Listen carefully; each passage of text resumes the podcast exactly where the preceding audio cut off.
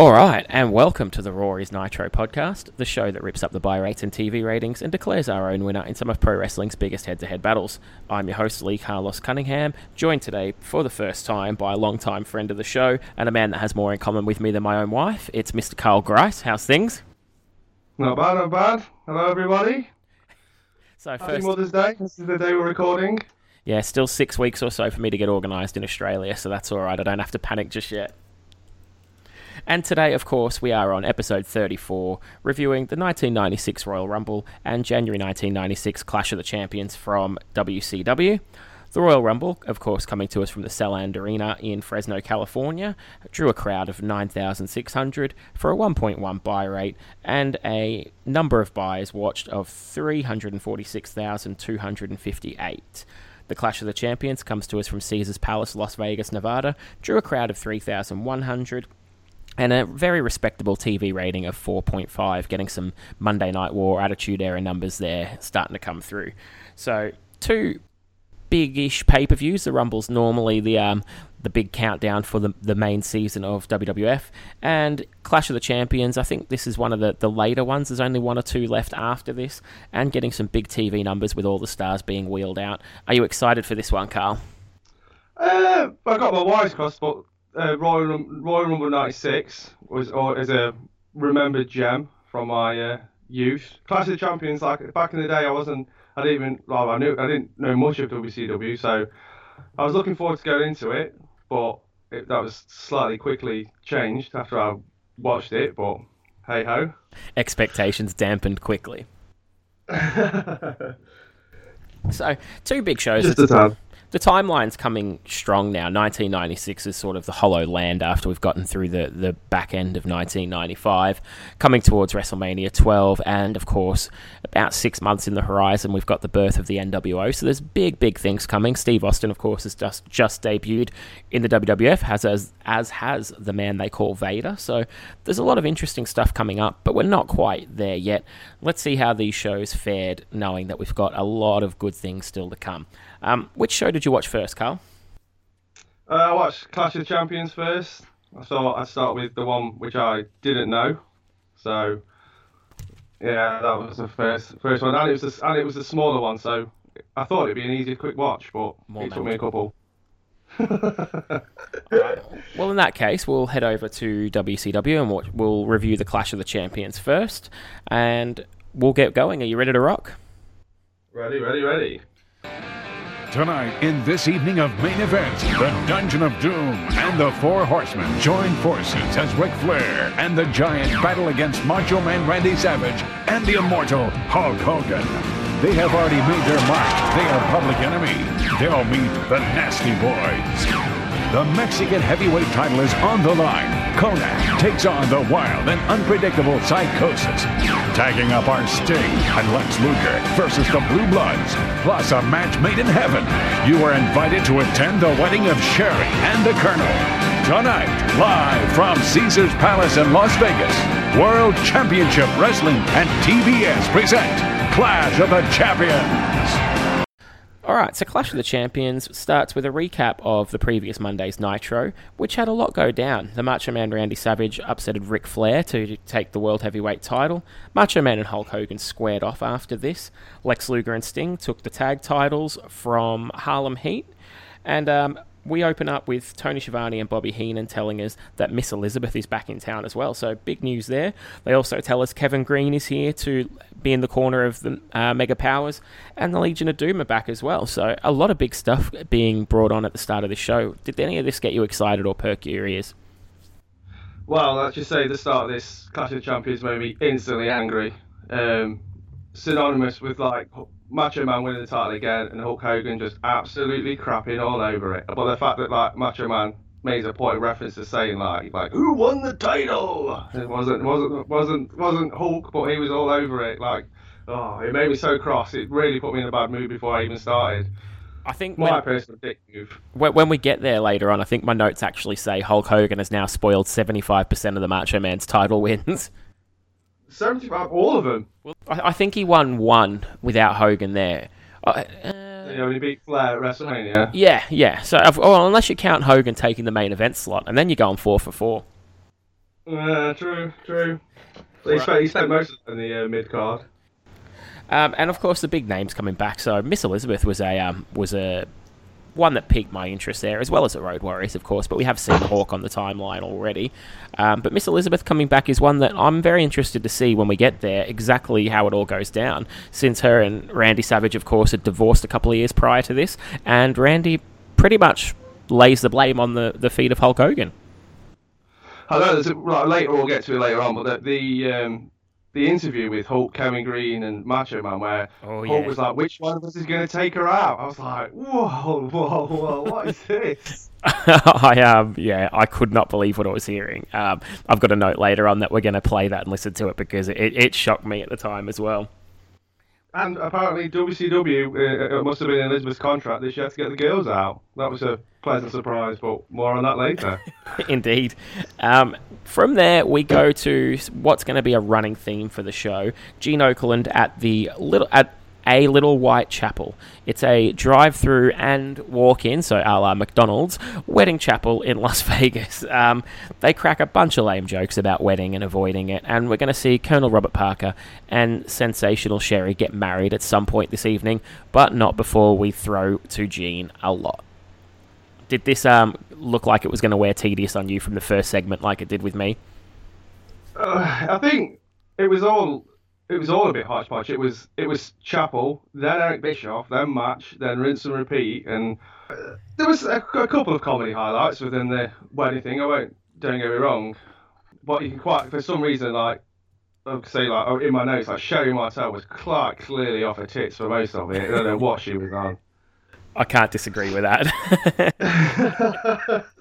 I think she was released not long after, and I kind of understood why after watching this. She'd be, one of the few people that ever did get a release in this time then, I guess. Oh, God, yeah. So from there we go to our first match, which is one that definitely seemed to take your attention from our conversations on Twitter. It's the Public Enemy taking on the Nasty Boys. So this one opens up, as you would expect, with some classic scientific mat wrestling. No, it doesn't. It opens up with a four-man brawl. I'm not sure they really... I don't think they get in the ring until after it's all said and done, before I go through any of my notes here. It's just wild, hot and heavy on the floor straight away. One of my favourite bits was like one of the lines of the night from Bobby Heenan was when Sags went off to go and get a table, and Bobby Heenan went, "Where's Sags going? He can't be going for a shower. It's not Saturday." Which made me chuckle a little bit. That takes up about half my notes of the match, that line. Yeah, that's pretty much it. We are... When we do get stuck in, Grunge hits a nice back suplex on Knobbs. Rocco takes the ball bump on the steel rail, which looked nasty. I'm not sure I'd be putting my hand up for that one. That's when Bobby Heenan comes in with the classic line as Sags goes to get a table. They come back to more brawling. Rocco hits a bulldog. Sags a clothesline. Knobbs nails one of the Public Enemy. And Tony Schiavone, about 2.5 minutes into the show, gets off his second that time. And I lost count before this show ended, but he goes to that well all night long. We have a nice moonsault by Rocco, which gets a 2 count, so there is a wrestling move in the ring. Have we got to the bit where he did the moonsault that about broke Jerry Sags' face? Have we got that yet? That was ugly. Ugh. Well, there's another sick bump straight after that as well, because Knobbs knocks Grunge off the apron, and he gets his leg caught in the ring skirt and takes an ugly bump to the floor. Sags then hits a huge pile driver, and a table gets set up as the referee calls for the bell. This one, the finish here... really sort of, it confused me, because at no point was this a tag team match, but eventually the referee got fed up and called for the bell. So, I think he was just doing everyone a favour. A couple of minutes too late, maybe. From there, Rocco puts another moonsault on Knobbs that goes sort of halfway through the table. They were made of sturdier stuff back in the day here. And Sags smashes one of the table pieces on Grunge, then throws the table from inside the ring to out and nails him. And they brawl to the back as we go to a commercial break. A bit of a non-event, really, this match. It was just 4 guys beating the shit out of each other for a couple of minutes until the ref got fed up. Yeah, I think it got a thing. It's like this was basically like the Public Enemy's pretty much like main debut. They'd been on like Saturday night or whatever a couple of times, and then they just got thrown straight into this. Yeah, I believe they'd had the one match on the last Nitro episode I reviewed, and that didn't. They just put American males through a table basically, so there was no real. There wasn't a big buzz or any vignettes or anything like that to introduce them. They were just there. Really, the crowd here, the only audible sound they made were the ECW chants. A couple of times they broke out. Not much of a crowd, so they weren't very loud, but you could hear them once or twice. Yeah. From there, we've got a commercial for Super Brawl, and then when we come back, The Giant and Ric Flair cutting a promo with Eric Bischoff. So, not a lot going on there. Your standard, Flair was pretty good, Giant's very raspy, and they're threatening the two guys in the main event. Nothing of note, really. What did you think of the promo? It was classic Ric Flair. I don't know if it was intentional that Ric Flair was dressed in green, so he looked like a beanstalk next to the Giant. Well, that's what I thought when I saw it. Whether it was on purpose, but pretty much your standard fare. Shouty Magoo from the Big Show, from the Giant, sorry. But yeah, and then Smarmy Bischoff. What isn't it like? And did you catch, after this, we threw to a commercial, and we got actual commercial breaks. We got actual ads run on the show. Yes. So that was a bit weird. I think maybe they took this from tape and forgot to edit it. From there, we go to our next match, which is Dean Malenko up against Alex Wright. Malenko and Alex Wright are both fairly new in the promotion. Alex Wright's been around for a little while. Malenko, not long debuted. And this is one that I was definitely looking forward to coming into this. When we get started, we get a really nice sequence of chain wrestling from Alex Wright and Dean Malenko, followed by a really nice-looking leg sweep by Malenko, and then a weird exchange of flips. They sort of both do somersaults in front of each other with neither striking, which ends with Alex Wright going up for a head scissor takedown. So, bit of an odd sequence. I think this is something that the Cruiserweights sort of refined as they went on, these flippy in-and-out sequences, because here there was no actual wrestling involved. Tony Schiavone on commentary tells us that we can have a live electronic chat on CompuServe and absolutely dates the show for us all. With Jimmy Hart, wow. Yeah, it doesn't look like he's typing too quick, so one at a time, please. I know, at least take his sunglasses off. Malenko puts Alex Wright's leg round the post and then hits a really nice looking dragon whip leg sort of sweep there and goes to a nice looking leg lock on the mat. Alex Wright comes back, springboarding off the top with a crossbody and some nice European uppercuts before hitting a couple of drop kicks, then drop kicking as Malenko goes up to the top rope, knocks him down and crutches him, hits a superplex for a 2 count, but then he misses another drop kick. Dean Malenko fires back with a clothesline and a drop kick to the knee before locking up the legs for a jackknife pin with the 1-2-3. It looked to me a little bit like a botch on the finish there. Alex Wright looked like he came up, but the referee gave the 3 anyway. Not as good as I thought it could have been, but a decent match. What were your thoughts? When I saw it was Malenko, I must admit I got a nice grin. But what's not to like about the Iceman Dean Malenko?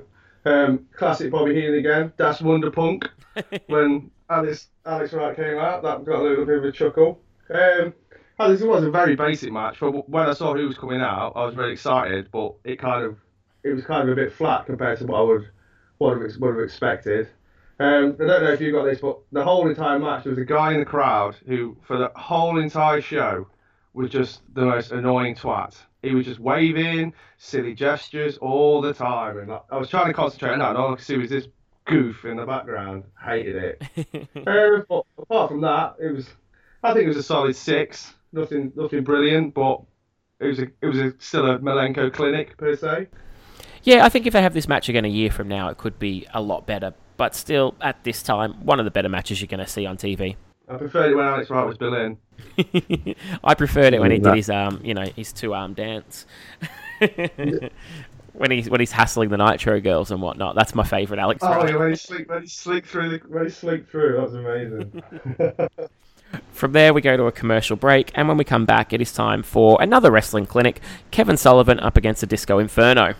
We're told that Disco Inferno will be singing at the wedding of Sherri and Colonel Robert Parker, and this is a really strange pairing, so I don't know that there was any build-up on TV for it, but Kevin Sullivan comes out, and we then get the introduction of Disco Inferno, but out comes an Elvis impersonator eating a sandwich. So this is classic WCW for you. He gets on the mic and sings. Kevin Sullivan attacks him, beats the ever-living shit out of him, dumps him to the outside, and that's the end of the segment. So there you go. What did you think about that? I don't know. It was pretty terrible. The fact of Sullivan's there, dressed as a knockoff fat dwarf Hulk Hogan. The fact that he's the smallest guy in the ring. I can't remember. I think Sullivan put his hand out, or the Elvis put his hand out, and like, but who would touch either of their people's hand with his sloppy burger? Earthquake stomps, hated it, and double stomps. Ugh. I didn't get a good look. Could you tell if the sandwich was bacon and peanut butter? I think they made reference to it being peanut butter. I think he said, I don't know about the bacon, he definitely said it was peanut butter. Well, in fact, the fact that they even bothered to get someone who could slightly sound like Elvis, like, kind of, it was terrible. Absolutely terrible. They are a dime a dozen in Las Vegas, I suppose. It'd be harder to find someone that doesn't impersonate Elvis. Exactly. From there, we go back to the Little White Chapel, where Gene is there with Dirty Dick Slater and Bunkhouse Buck showing up. They're excited for the wedding, obviously, and this is a bit of a throwaway nothing segment. Two people that I wouldn't invite to my wedding, even if they were guaranteed to come, Dick Slater and Bunkhouse Buck. Nothing really to see here. When we come back, Eric Bischoff is with Sting and Lex Luger. Did you see the forehead on Robert Parker? No. It was horrendous. Like, many a razor have been on that. It was absolutely horrific. So Sting's with Sting and Lex Luger are with Eric Bischoff. Lex says they're the best tag team in the business now, and that immediately brings out the Road Warriors, Hawk and Animal. They high-five Sting while Lex Luger looks a little bit salty on. And then Sting says it's time to accept this match. He wants to sign the contract, but Lex weasels out of it and says not just yet. There's other contenders, referencing Harlem Heat and the American Males. And State Patrol. I don't even know who they are. That part. Luger at this time is absolutely brilliant. Well, I never thought that I'd ever say that, but he'll face Luger. Amazing. I don't think I've ever seen him do better character work than this last few episodes I've done. No. He his whole wants to be friends with Sting but doesn't want to give up his evil ways is just brilliant. And the whole I'll come out with Jimmy Hart when I'm not with Sting is also another really great touch. When they come out as a tag team and like he'll be there like slapping hands, and when Sting isn't looking he stops. That's brilliant. It's obviously not his idea. He would never be clever enough to come up with that. But what about the return of Hawk and Animal? Does this get you excited? In blue, blue LOD. I was kind of like, I thought my telly had broke. It was just classic fare. But I wouldn't, if I was bringing back the LOD, I wouldn't just have him walk out when Sting and Luger. I'd have a bit more pomp and circumstance. But bit of a missed opportunity. Do you think they could have squashed somebody here and helped the show? Well, yeah. If you've got the LED coming back, you advertise them. They don't just like I say, they don't just come out. But they did mention on the Nitro previous to this, which was the night before, that the Road Warriors had just gotten back together and would be appearing on the Clash. So had you watched that Nitro, I think you'd be a little bit let down by this. Oh yeah, you'd be expecting, like I say, there was enough jabronis out there for them to just come out and run through, or even like later on after the Sting and Lex match, just to come out then rather than. Just so Hulk can say his spiel. From here, we go to a Bobby Heenan telling us how much he likes Brian Pillman, right before we throw to a bit of a strange interview with Mr. Wonderful. He's talking about the career-ending injury put on him at the hands of the Four Horsemen. So a few episodes back, you'll have heard the Brian Pillman confrontation with Mr. Wonderful and Arn Anderson and Ric Flair spike pile-driving him on the floor. And this promo is very strange in that he's sort of the camera's side onto him and he's shouting at whoever's interviewing him, but he isn't in shot. It's just shot very strange, and he's yelling and crying. He tells us about how he was on such a roll after Gary Spivey's prediction that good things were going to happen. It's hard to take him serious when he talks about that as well. He cuts a promo on Brian Pillman and the Four Horsemen, saying how they'd offered him a spot in the Four Horsemen many years ago and he turned it down. Says his career is probably over, but he won't take it lying down. And then from there, this, what was meant to be, I guess, a bit of a heart-wrenching segment with Mr. Wonderful, we immediately cut to the crowd and see a smiling Gary Spivey in the crowd. So just a mind-boggling segment overall. It was like a serious promo on Magic Mushrooms here. It was one point where he goes, at the start of the promo, he's saying out, ever since the Spark Power Driver, he's been having problems with his arm. But like, all of us know, Paul Arnold's been having problems with his arm a lot longer than the Spark Power Driver. But he says, to me, he sounded like a clear Ahmed Johnson during this promo. That's what I got. Like, if you could actually understand Ahmed Johnson, that's what Paul Arnold would have sounded like in this interview. Brother from another mother. Yeah, and there was a hell of a lot in this promo and in the flashbacks as well. A lot of top buttons done up, massively dating it to 1996. Most deaf. From there, Colonel Robert Parker arrives on the scene for his wedding. However, he's short of money for the cab and tries to weasel a note out of Mean Gene, who tells him to stick it, and spends a good couple of minutes arguing with the cab driver off screen. So, a very weird segment before throwing to the next commercial break. From here, we come to Brian Pillman up against Eddie Guerrero, and this was the match that I was most excited for from either show. Very, very looking forward to this one. Doesn't turn out to be anything like I thought, but this was one that definitely got my interest. We come in and... Brian Pillman is in full loose cannon mode now. He is absolutely bonkers from the minute he walks through the curtain, getting in the ring. He's just putting his hands in Eddie Guerrero's face, just trying his best to wind him up. His volume's turned to 56 here. It's brilliant. When we do get started, Eddie Guerrero hits a nice drop kick, which sends Brian Pillman outside the ring. And then we get one of the most infamous moments in professional wrestling history right off the bat. Eddie! Wait a minute! Wait. No, what the fuck are you doing? Easy. We're crying out loud. We've got problems here.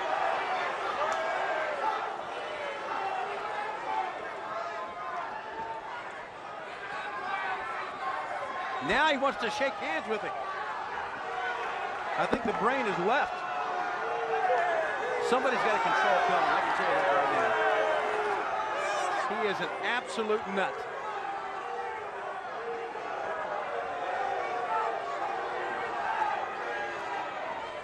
This is absolutely broken down. Now, would you do us a favor, Randy Anderson, and keep them in the ring? Rain, sit down here and gather your composure now. Are you back with us here? I'd like to apologize if I said anything I shouldn't have off color or anything, but the man was going for my neck. He was going.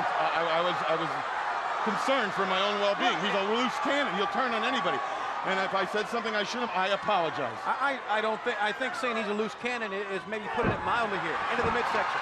He goes and grabs Bobby Heenan by the collar, who drops the F-bomb on live television. What did you think about that? It's a moment in the annals of time that I'm aware of, and when it happened, I was like, I couldn't believe it. But this was the show where it happened. I mean, it's famous. It's like one of the main points of Crazy Pillman. And yes, it was. Well, when he went outside the ring at first, I looked and thought, how close are the commentators to the ring? They're like literally like on the turnbuckle, and then like next minute he went across and did that, and I was like, oh, holy shit, this is it. This is the bit, and I was. It was amazing. Bobby Heenan, of course, what isn't shown in the highlights and the recaps of this is Bobby Heenan goes to walk out. So he walks halfway up the aisle and he's visibly pissed off, and he's pissed off at himself for dropping the F-bomb, at Brian Pillman for grabbing him, and he doesn't know what to do. Eventually he comes back to ringside, and Tony Schiavone just abandons character and talks Bobby Heenan back down. So really cool stuff there. It's like Hillman. Pillman straight away was just like, it happened, and then everyone was just like, oh my god, what has happened? And everyone's kind of like, it's like time stood still. Everyone's like looking at each other. Pillman's a bit like, oh, like say, Heenan's walked off. You see him walking around. He's not got a clue what's going on. He's like, am I going to get fired for just dropping the F-bomb on telly? It was very surreal, a very surreal moment. For sure. When he comes back to the commentary booth, he does, of course, apologise on the air, so both of them break character there. Pillman's trying to shake Eddie Guerrero's hand, who's having none of this. He takes control with a tilt-a-whirl backbreaker, a couple of drop kicks, and a tornado DDT, earning himself a 2 count, and then he just cocks back with a huge slap on Pillman. Really, really big slap. Brian Pillman goes to get the cocky pin with the ropes, but Eddie Guerrero gets out at 2. Guerrero rolls up Pillman, also for a 2 count. And then Brian Pillman out of nowhere hits a crossbody for the 1, 2, 3 and just really abruptly ended this match. It was a rubbish. After the Heenan thing, it was kind of like, I don't know, it's like neither of them knew what they were supposed to be doing, so it's kind of like, I don't know, it's very rushed and very... Mm. This was a Raw match in 2015 for me. Yeah, pretty much. Did you catch, though, after the match, another interesting moment? Pillman rolls out the ring after stealing the win, and he rolls out next to the commentary table, so Bobby Heenan jumps up and goes to run. Yes. It was kind of like, to me, it was kind of like Pillman wanted to go across, and he was like, to say sorry or whatnot, but then he's kind of like, oh, it was... I don't know. I don't think anybody knows. Very surreal. For me, it wasn't. It didn't look like a clear planned spot. Obviously planned by Bischoff and Pillman, but obviously Heenan didn't have a clue what was going on. You don't react like that, do you? No, not at all. From there, we've got Eric Bischoff with Hulk Hogan, the Macho Man Randy Savage, and Kevin Greene, who cut a promo on the Giant, referencing, as you said earlier in the show, the fact that they're going to have the secret weapon, Miss Elizabeth. We'll splice this one in here now and let everybody listen to it because it's a bit of a doozy.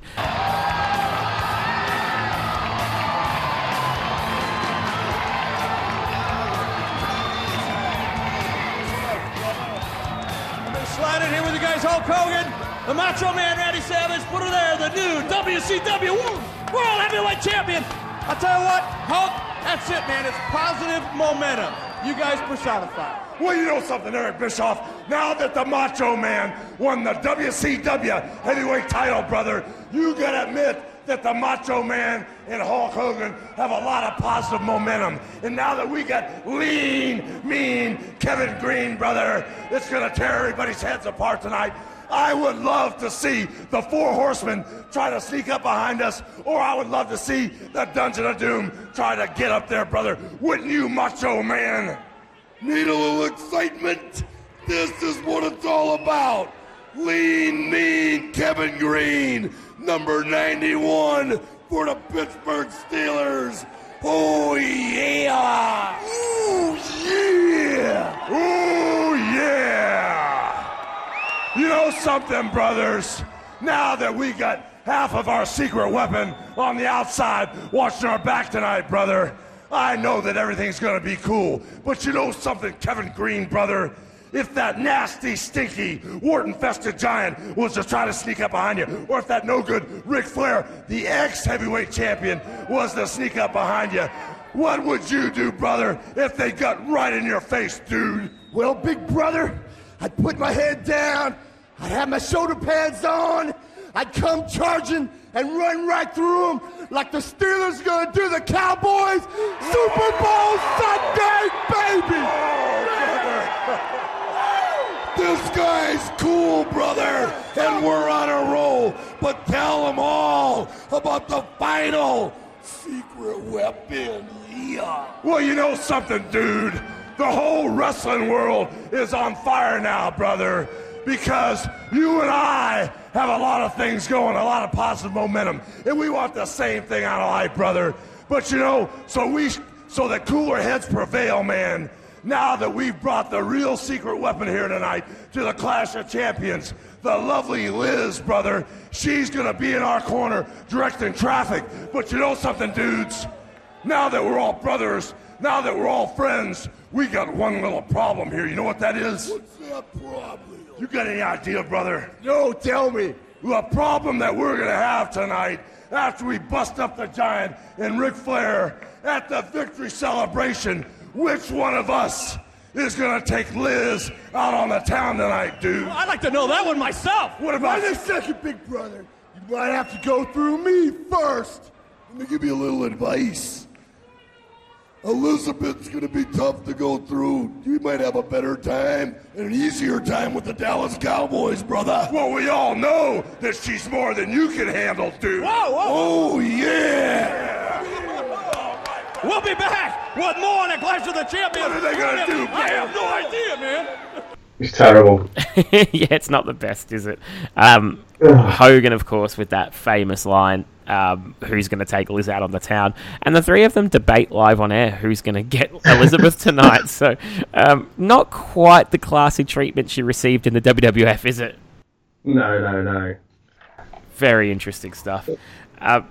From there, we go to our next matchup. Another one I was looking forward to, actually. This show's got a potentially great card. Not all of it pans out as I expected, but the actual match card was great. This is the Blue Bloods, so Sir Robert of Eton and Lord Steven Regal up against Sting and Lex Luger, the new champs. Regal starts off with Sting. Sting hits a nice shoulder block, a headlock, and a drop kick as the bell rings.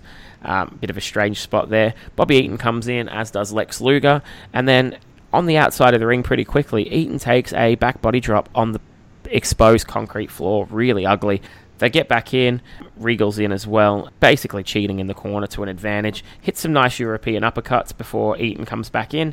He hits a swinging neck breaker. Then Regal comes in an elbow drop for the 2 count. Couple of knees to the head for a 2 count. Before Bobby Eaton comes in and hits a top rope knee drop, which was really cool as well. Regal's back in for the Regal stretch, which Sting breaks up, getting frustrated with Lex taking the beatdown, before Bobby Eaton comes off the top. Lex Luger tries to catch him in a power slam, and they fuck it up royally. They then have a head clash, a hot tag to Sting, who comes in and nails both the heels.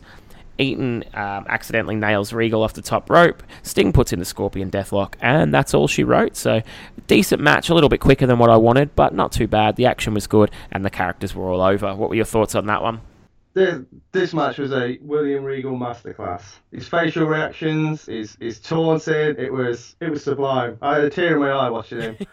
For saying, like, I'm of like 90% of the fans who at the time you watched Regal and you hated him, he was boring. But now, becoming older, going back and watching him, you just see like what an absolute star he was. At one point, like Luger was flexing, William Regal did his arm flex and pushed his muscle up and all that. Just gold, absolute gold. If you want to learn how to do things in the ring, facial reactions, then watch a William Regal match. Absolutely brilliant. Yeah, can't disagree with any of that.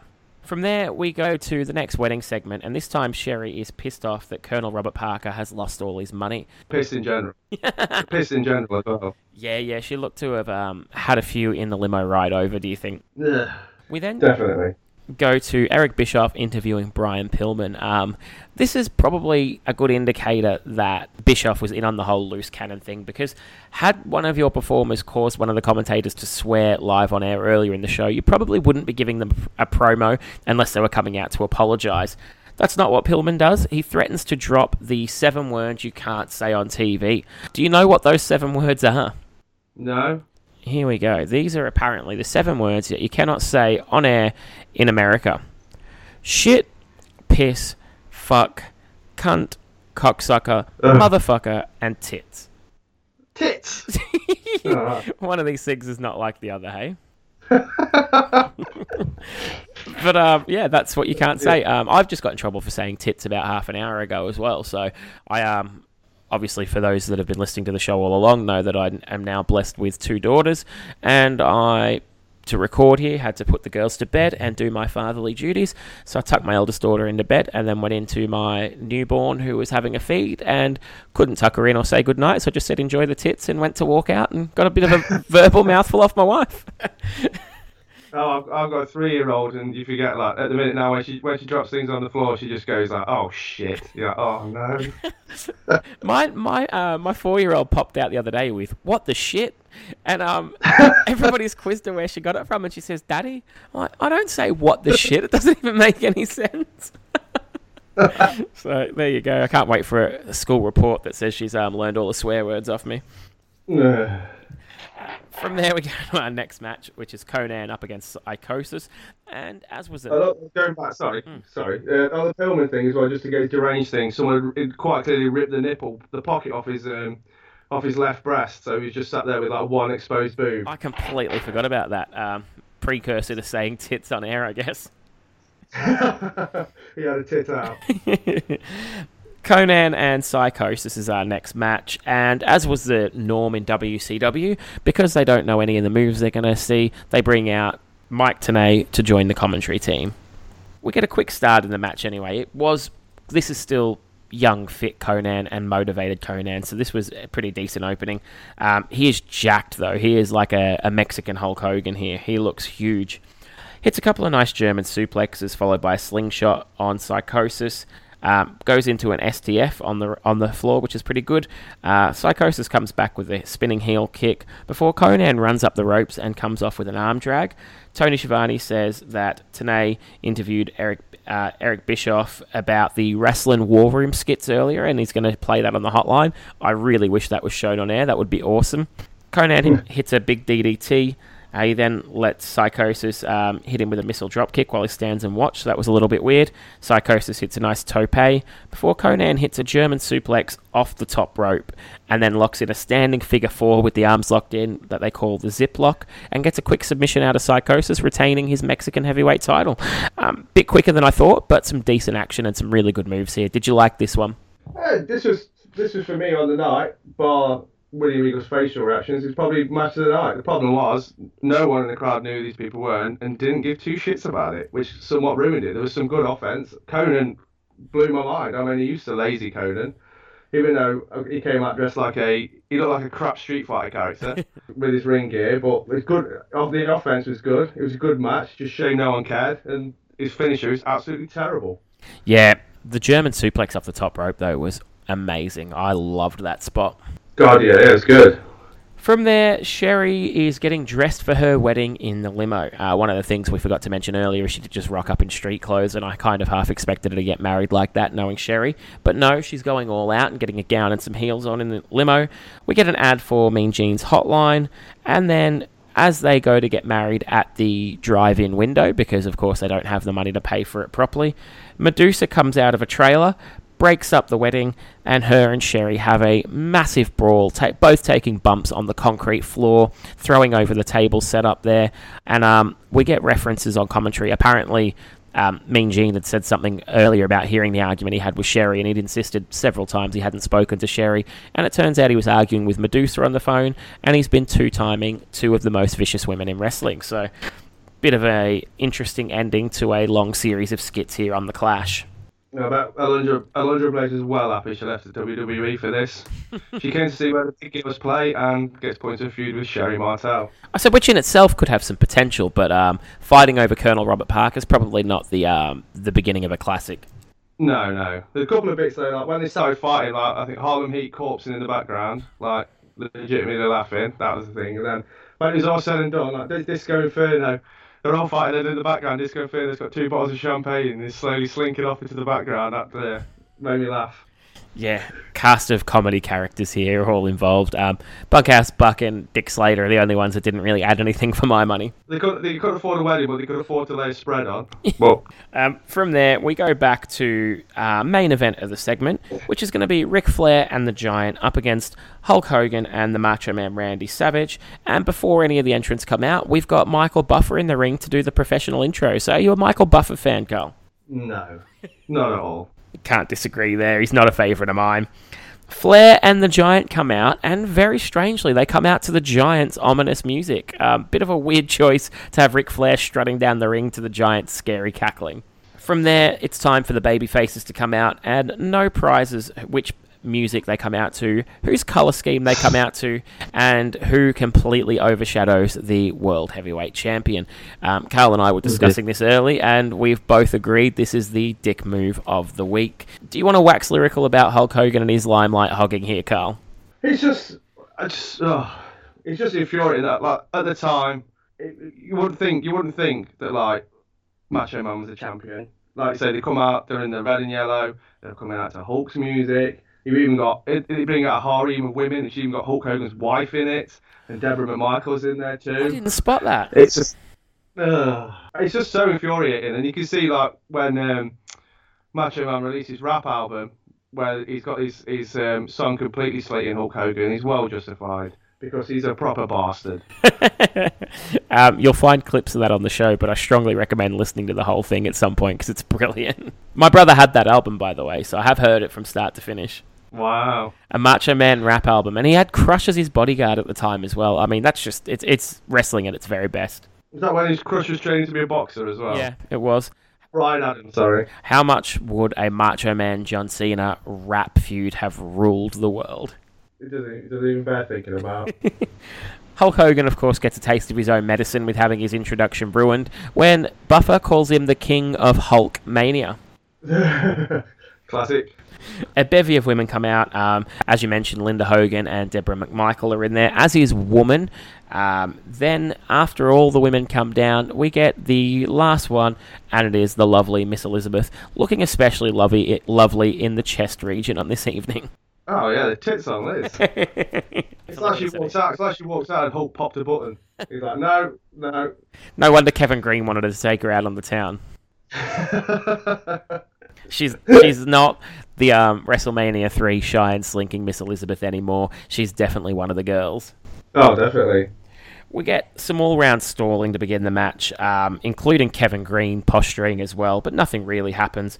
Once the match gets underway, Macho Man hits a couple of backdrops and clotheslines on Ric Flair before Flair takes the control and starts to work over the Macho Man. Macho Man fights back with a couple of hope spots, a backslide for a 2 count, before the Giant and Kevin Greene come in, and the Giant does his maniacal laugh, even, and some really primary school play level acting from the Giant. It's pretty awful here. Another point of reference as well is the commentators still banging on about how the Giant knows Hulk Hogan inside out and how wrestling's in his DNA because he's been born into it with Andre, and that never stops getting on my nerves. No. It's very tasteless. The Giant pounds on Hulk Hogan, hits a nice slam, as the commentators actually begin referencing WrestleMania 3 here, talking about the classic match when Hogan slammed the Giant and how he fell on him, and Bobby Heenan, really, he's always stuck to his character, how he talks about the Giant fell on him and pinned him for a 3, but the referee cheated them, so... I always find it weird, like, when they reference feuds from the other company. How do you feel about that?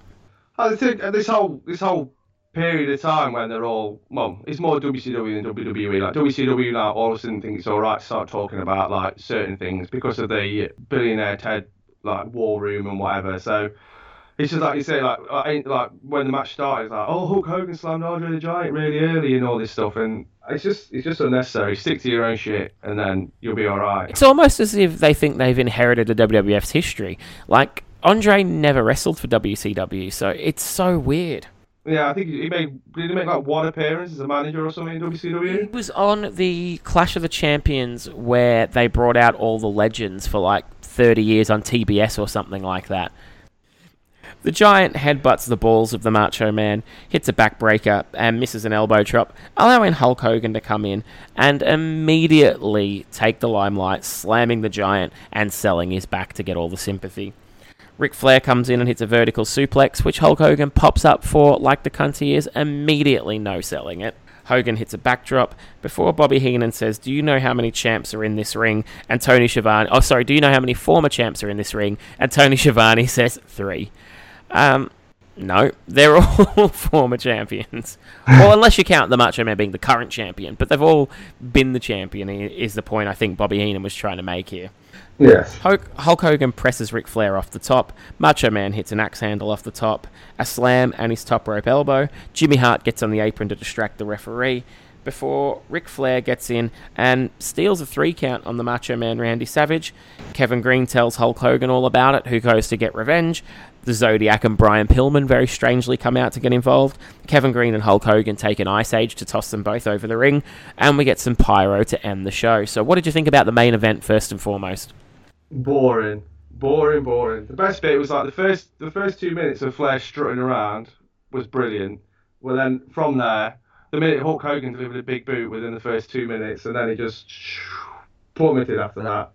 Apparently, like reading behind the scenes and whatnot, apparently the original finish was performed by Hogan, but apparently he pulled some shenanigans and got it changed because apparently, obviously, he'd lost the title to Macho Man, and then this was kind of his like his revenge or whatnot.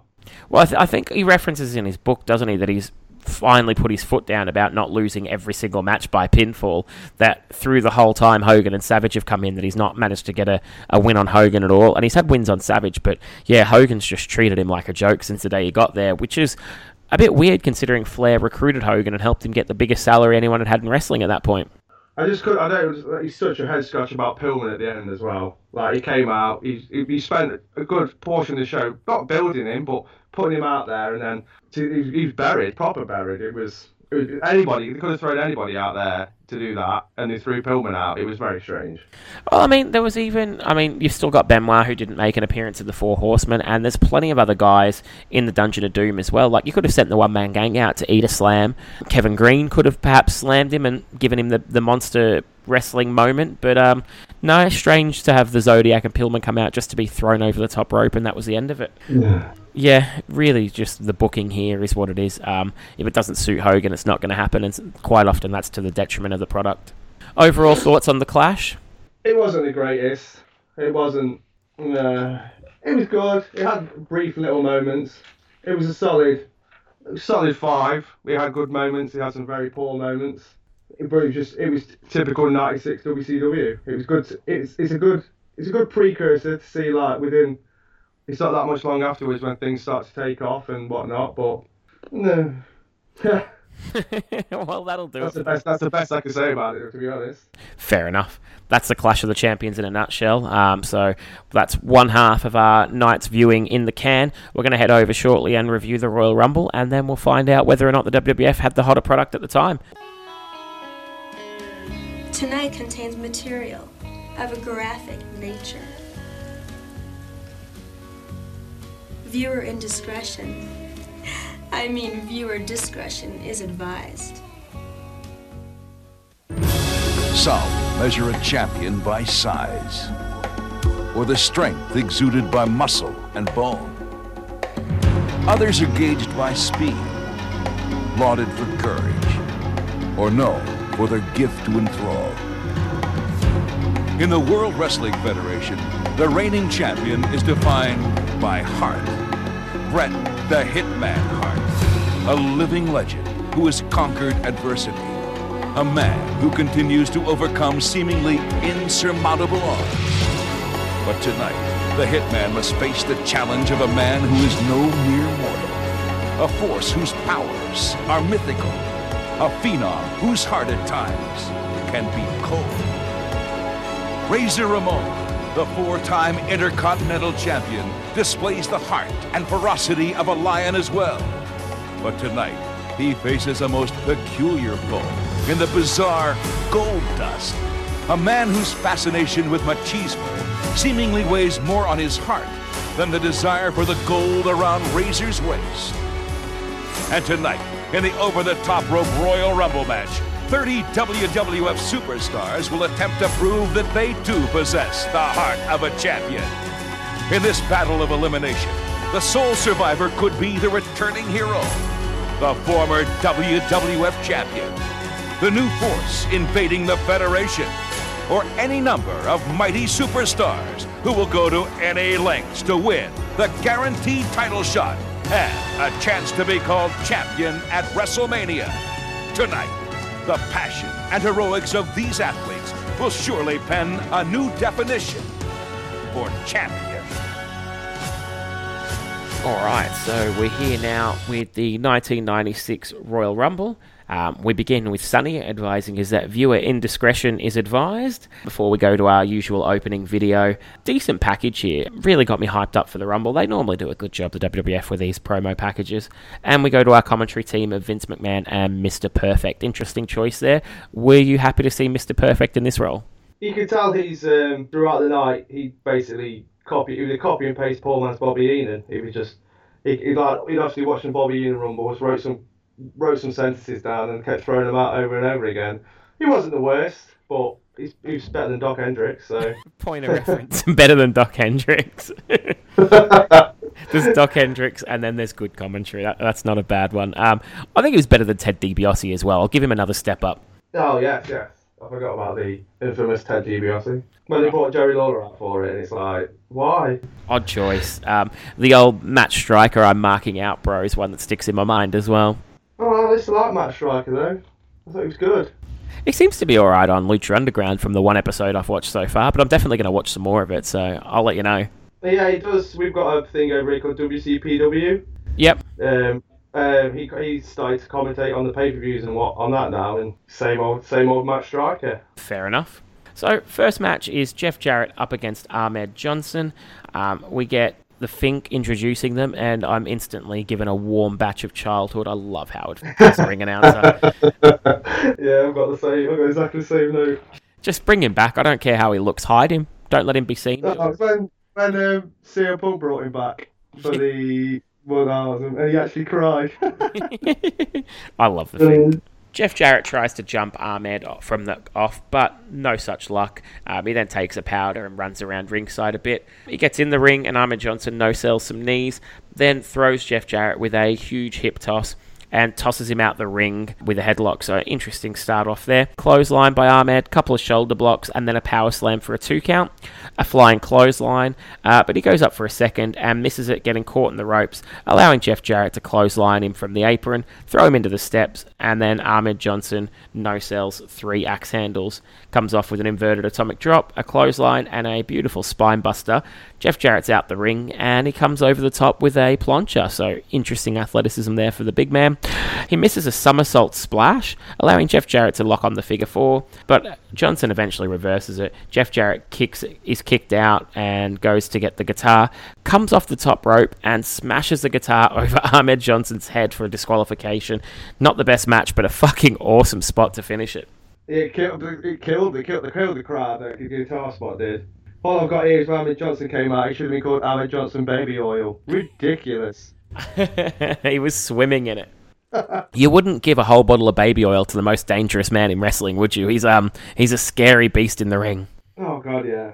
This was good Ahmed Johnson as well. This is when he had some wrestling ability. Before many, many surgeries. Many, yes. So, disqualification finish, not the best way to open your pay-per-view, but from there, we go backstage to Todd Pettingale, who is with Diesel, who tells him he's going to win the Rumble and take back his WWF title at WrestleMania. Here, this is a point in time where they can't decide with Diesel if they want him to be a heel or a face, and his character's jumping in between. It's hard to keep up with. I'd say he's leaning more towards the heel side of things here, but he's very much smarmy Kevin Nash in this one as well. Unless you're wearing your glove, there's your friend.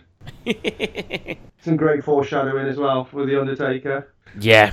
We go to the Body Donners trying to wrestle the Tag Team Championships away from the Smoking Guns.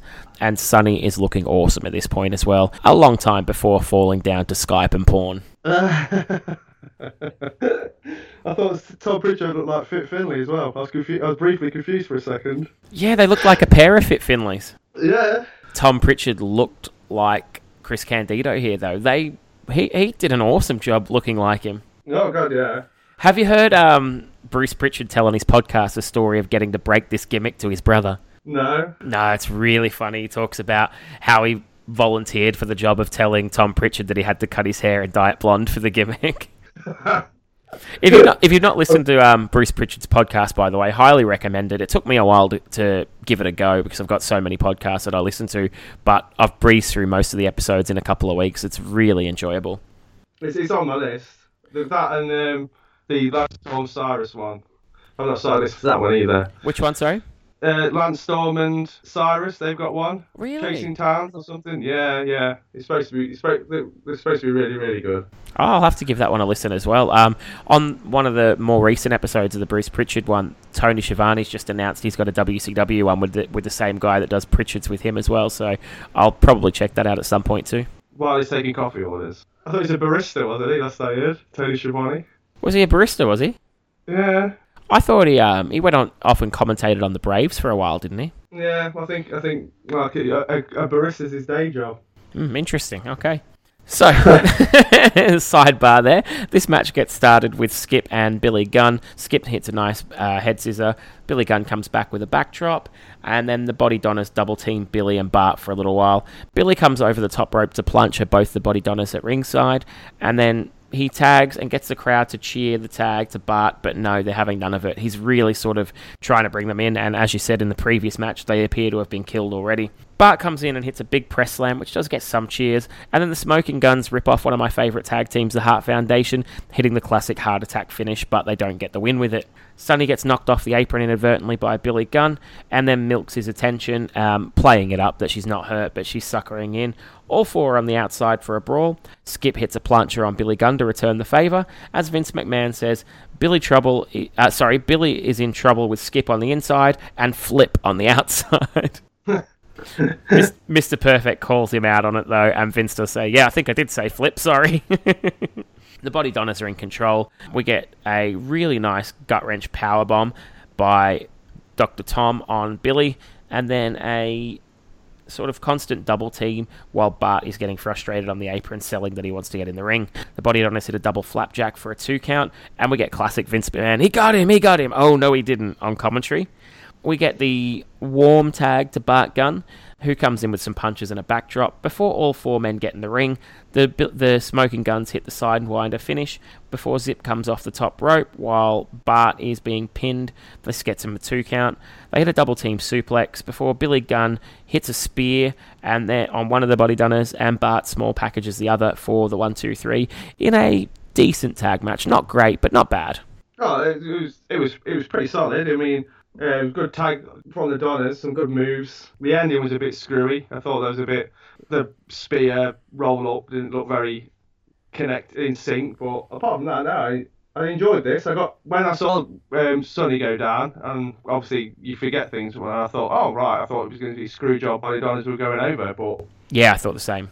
Yeah, so I remember the whole time as well when obviously when Sonny becomes the Smoking Guns manager, it was all getting very blurred. I couldn't remember what was happening or what was going to come out of it. The tag team thing for the next 18 months is really hard to keep up with, but yeah, I definitely agree. I just think it lacked real solid characters to invest in, and had it had that, this could have been a really good match. Yeah.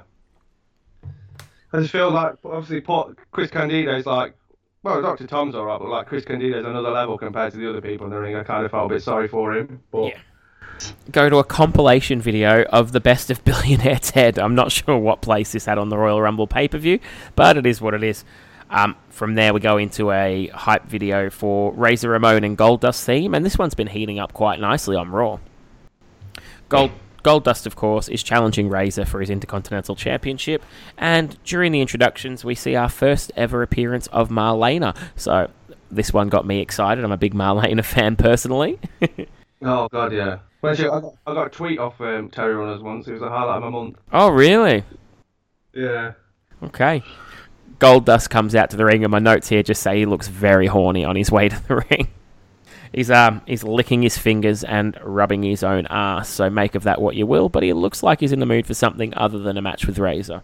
It was a lot toned down from earlier Goldust, though, to be fair. It was still provocative, but nowhere near as bad as it used to be. Yeah, I think it gets worse when the match gets underway. He still does one of my favourite Goldust dirty spots when he rubs his hand down the rope during his entrance. So that's one of my favourites of his mannerisms. A Goldust dirty spot. Gross. When the match gets underway, Razor gets on the arm early and paintbrushes Goldust to show his superiority before Razor gets felt up on a standing switch, so Goldust gets behind him and rubs up his hairy chest, and this pisses Razor off pretty much, and while he's there getting fired up, Goldust cocks back with a huge slap, so the story of the match early doors is he's trying to get in Razor's head and then he's going to smash him when he does. Razor then spanks Goldust's ass, and I'm not sure that's the way to get rid of the unwanted attention by another man. Hides behind Marlena on the outside. It's very cat and mouse in the early portion of this match.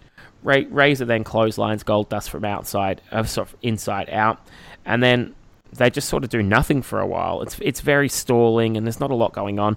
I really did forget how dull the early Goldust matches could be, where he just avoids it, and is very provocative, but not much wrestling going on.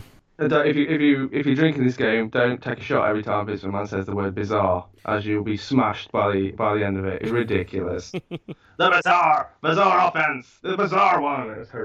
What was the other one he used very early? It was histrionics. That was his favorite. Between that and notwithstanding, you could do some really serious liver damage. Oh God, yeah. When the match does get back underway, we have Goldust using Marlena as a shield again before taking over the offense. Hits a top rope axe handle and a bulldog for a 2 count. Then Marlena blows Goldust into Razor's eyes. Goldust hits a swinging neck breaker for a 2 count and puts on a sleeper before they do a ref bump in the corner, backing him in there, allowing Razor to nail a low blow kick. Razor then comes back with a discus punch, a choke slam for a 2 count, and then the SOS for a 2 count before Goldust puts a thumb in his eye to slow him down. We have him crutched on the top rope, Goldust that is, so Razor can get up and hit his super back suplex.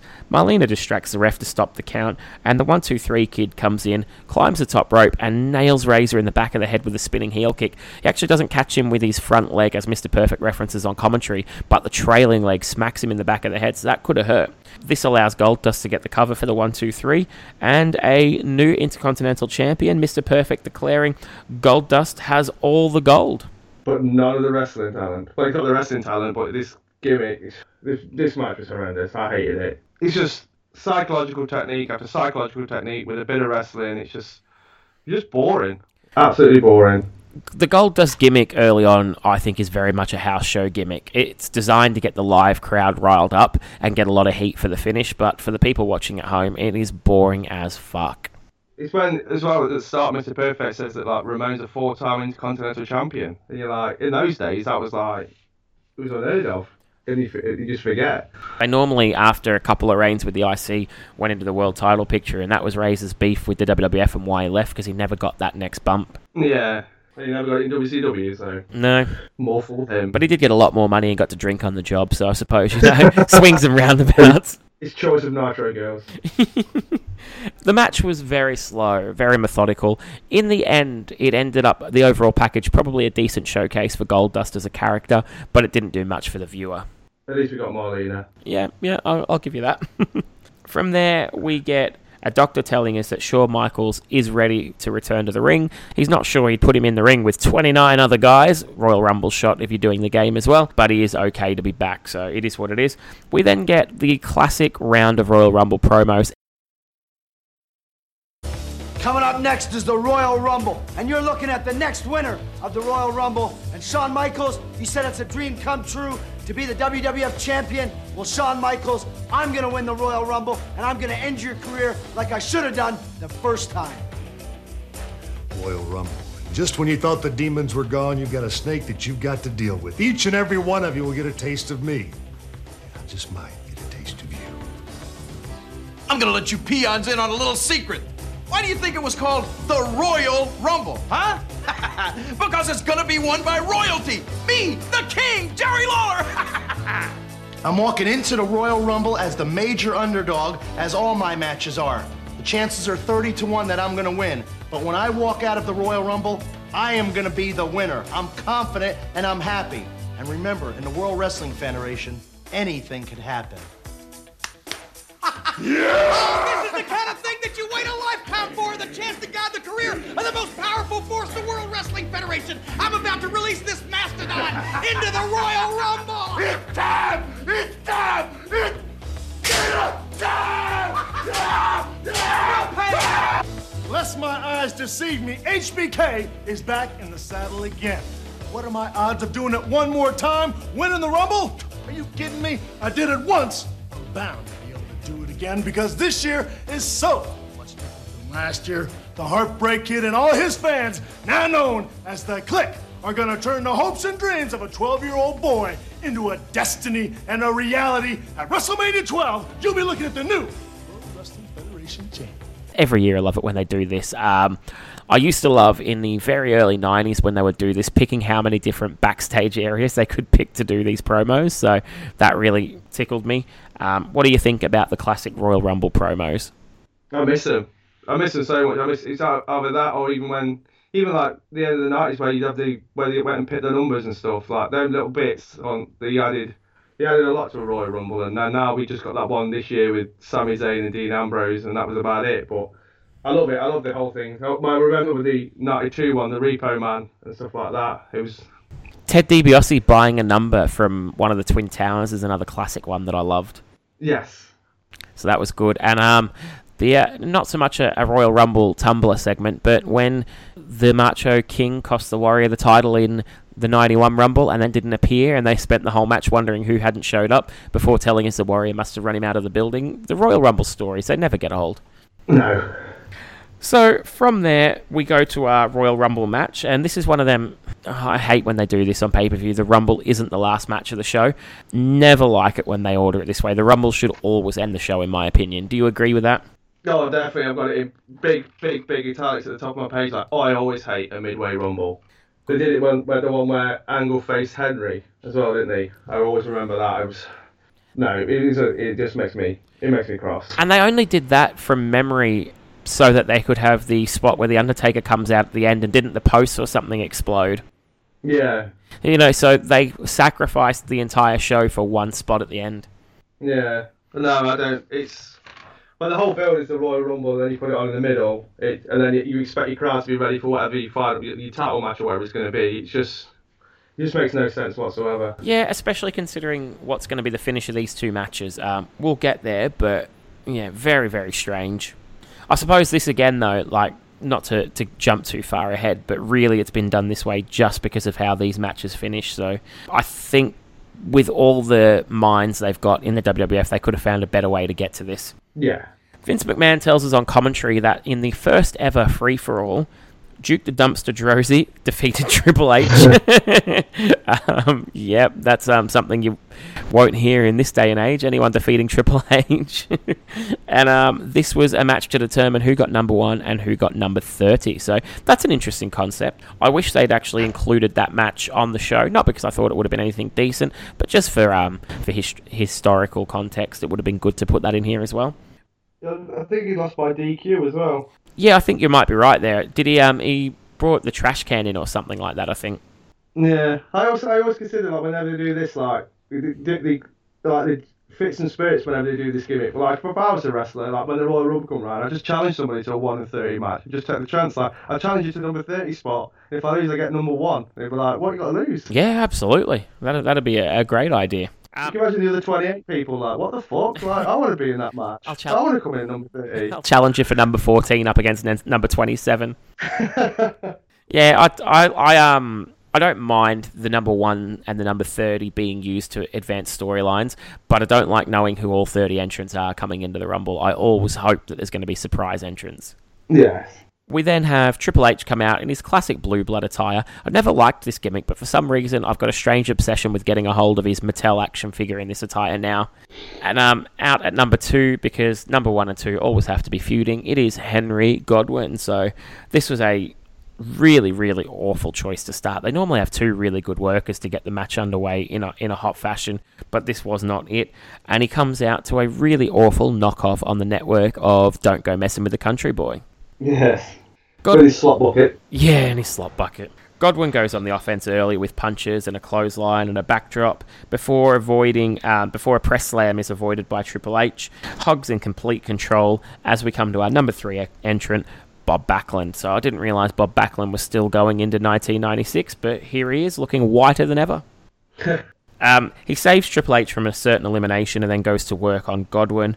And the 3 take turns in control here, neither building an alliance, as we get number 4, and it is Jerry the King Lawler. So now we know why Mr. Perfect is on commentary. He convinces the 2 heels to team up with him to take on Godwin, tries to slop Godwin while they hold him, but Godwin breaks himself free, gets a hold of the slop bucket, and slops Lawler on the outside of the ring. Burger King chance. Yep, definitely. Staple of the 90s. Yep. Did you spot there was a guy in the crowd as well wearing a Burger King crown? Yes. Classic. When he popped that out of the way. Yeah. You'd like to hope so, because you would hope that he's not sort of had that safe for weeks just for this very occasion. You'd like to think that was a last-minute decision and not his big idea for the Royal Rumble. Yes. Number 5 is Bob Sparkplug Holly. He comes in and backdrops Jerry Lawler. And then we get a series of very slow elimination attempts by everyone in the ring. Nothing whatsoever happens before number 6, making his final appearance for a couple of years, King Mabel. I love the fact this is the first year where everyone gets their music as well. Yeah. Like, I remember watching the early Rumbles and being like, every time, like, they're nothing. It used to really get me down. And this year it's like music. I was like, yes. Yeah, music was a definite. They made a lot of changes to the Rumble over the years, and music was about the only good one, in my opinion.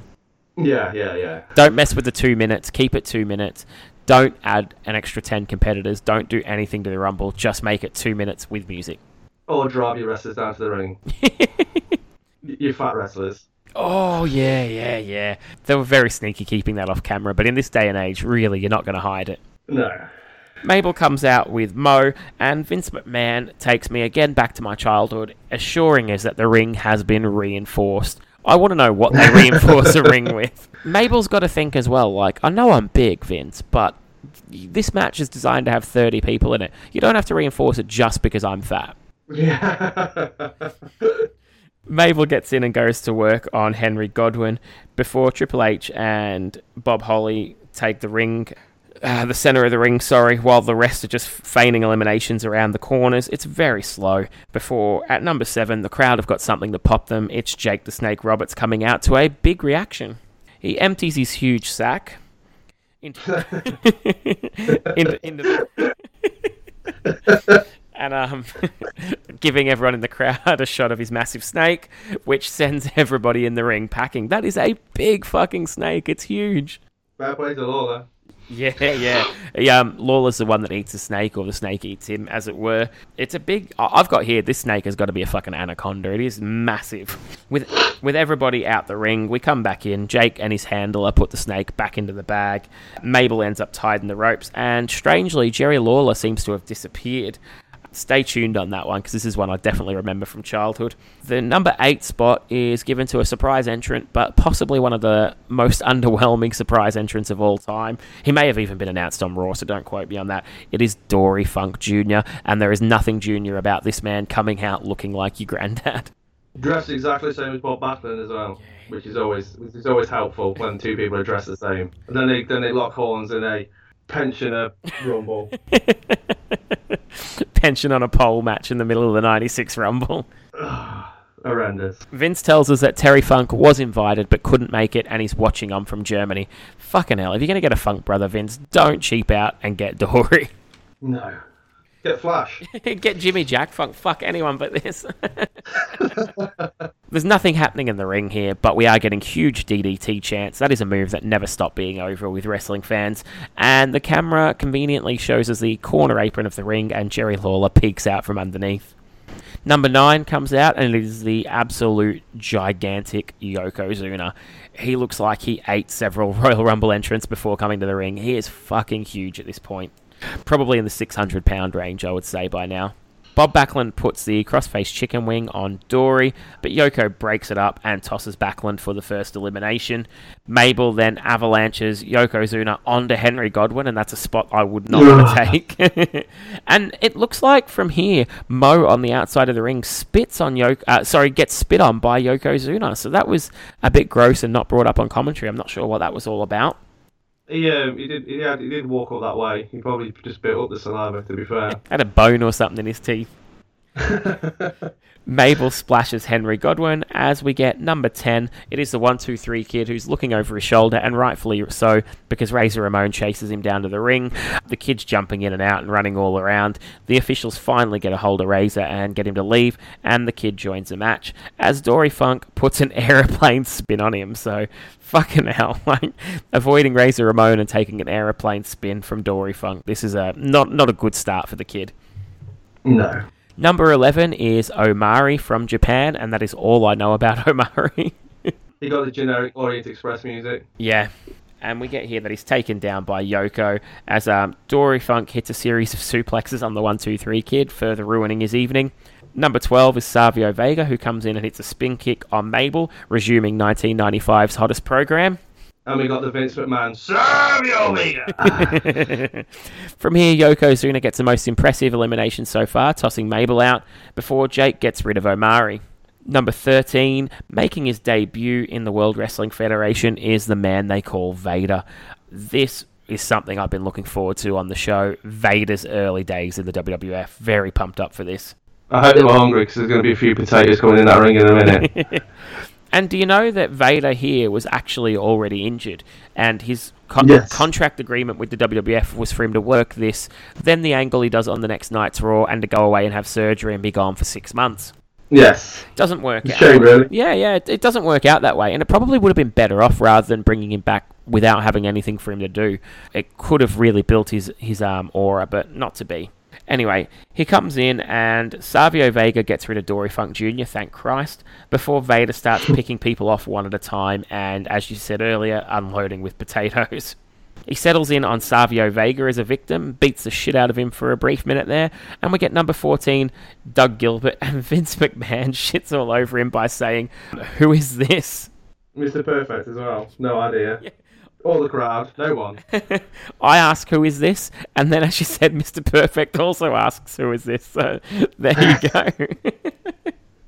And then they do eventually tell us that he has won a tournament in the USWA Memphis territory to gain entrance into the Royal Rumble. And Mr. Perfect makes himself out to be a real prick by eventually telling us that he was tag partners with his brother Eddie. How are you going to tag with his brother and then pretend not to know who he is on TV? Jake hits a DDT on Savio Vega before they line up Doug Gilbert and clearly tells Vader to hit him with a clothesline. Gilbert just sort of stood in the ring waiting for Vader and has a word before taking the clothesline. Vader then gets an ugly-looking press slam on Gilbert to toss him out. he's just basically murdering the whole pack, but strangely has avoided Yokozuna so far. Number 15 entrant is member of the Squat Team Number 1, and that's what they call him, Squat Team Number 1. Vader tosses him out straight away when he gets into the ring, as Triple H and the 1-2-3 Kid, future partners in crime, unload on each other in the ring. It's here where Vader and Yokozuna finally square off, and the crowd look pretty up for this. I was as well. As Jim Cornette on the outside is begging them to stop, of course, both being managed by Jim Cornette at this point in time. Number 16 is the second member of the Squat Team, and they both come back down to the ring. They're identical twins, so no one can really stop them. And they get back in the ring, only to be dumped out by Vader and Yokozuna respectively. So not a good showing for what looked like it could be a pretty serious heel team there. I think this is like the first of like a couple of times where they just like appeared. They appeared in the Attitude Era for like 2 weeks, and then they went away again. Interesting. But who would ever take a moonsault off those guys? Not me. Number 17 is Owen Hart, as Yoko and Vader begin to kill Savio Vega together. He's the unlucky man of the evening here for sure.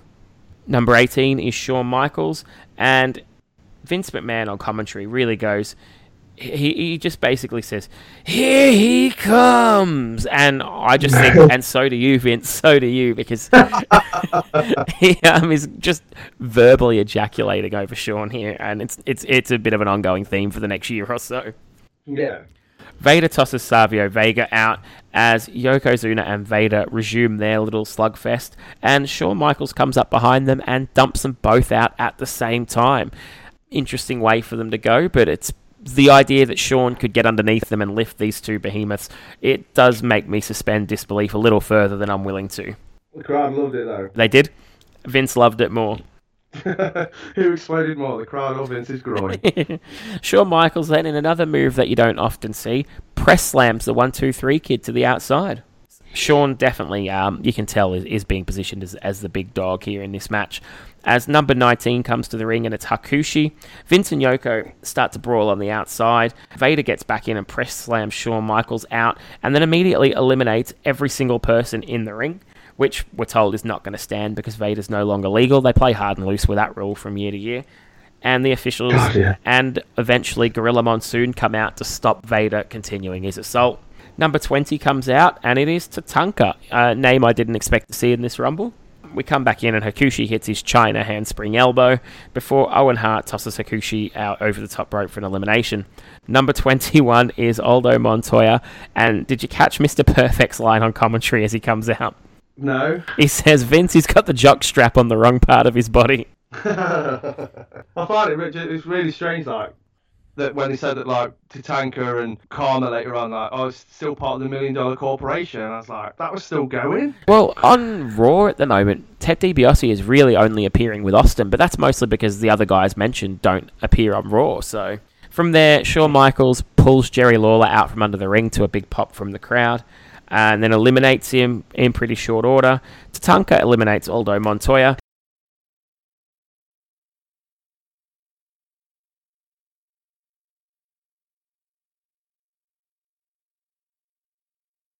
Number 22's Diesel, he tosses out Tatanka.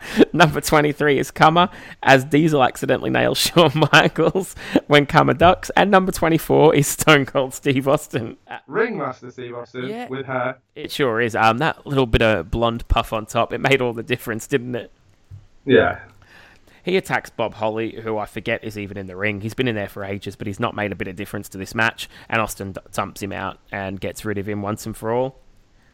With a high knee as well. Yeah, interesting choice of moves there.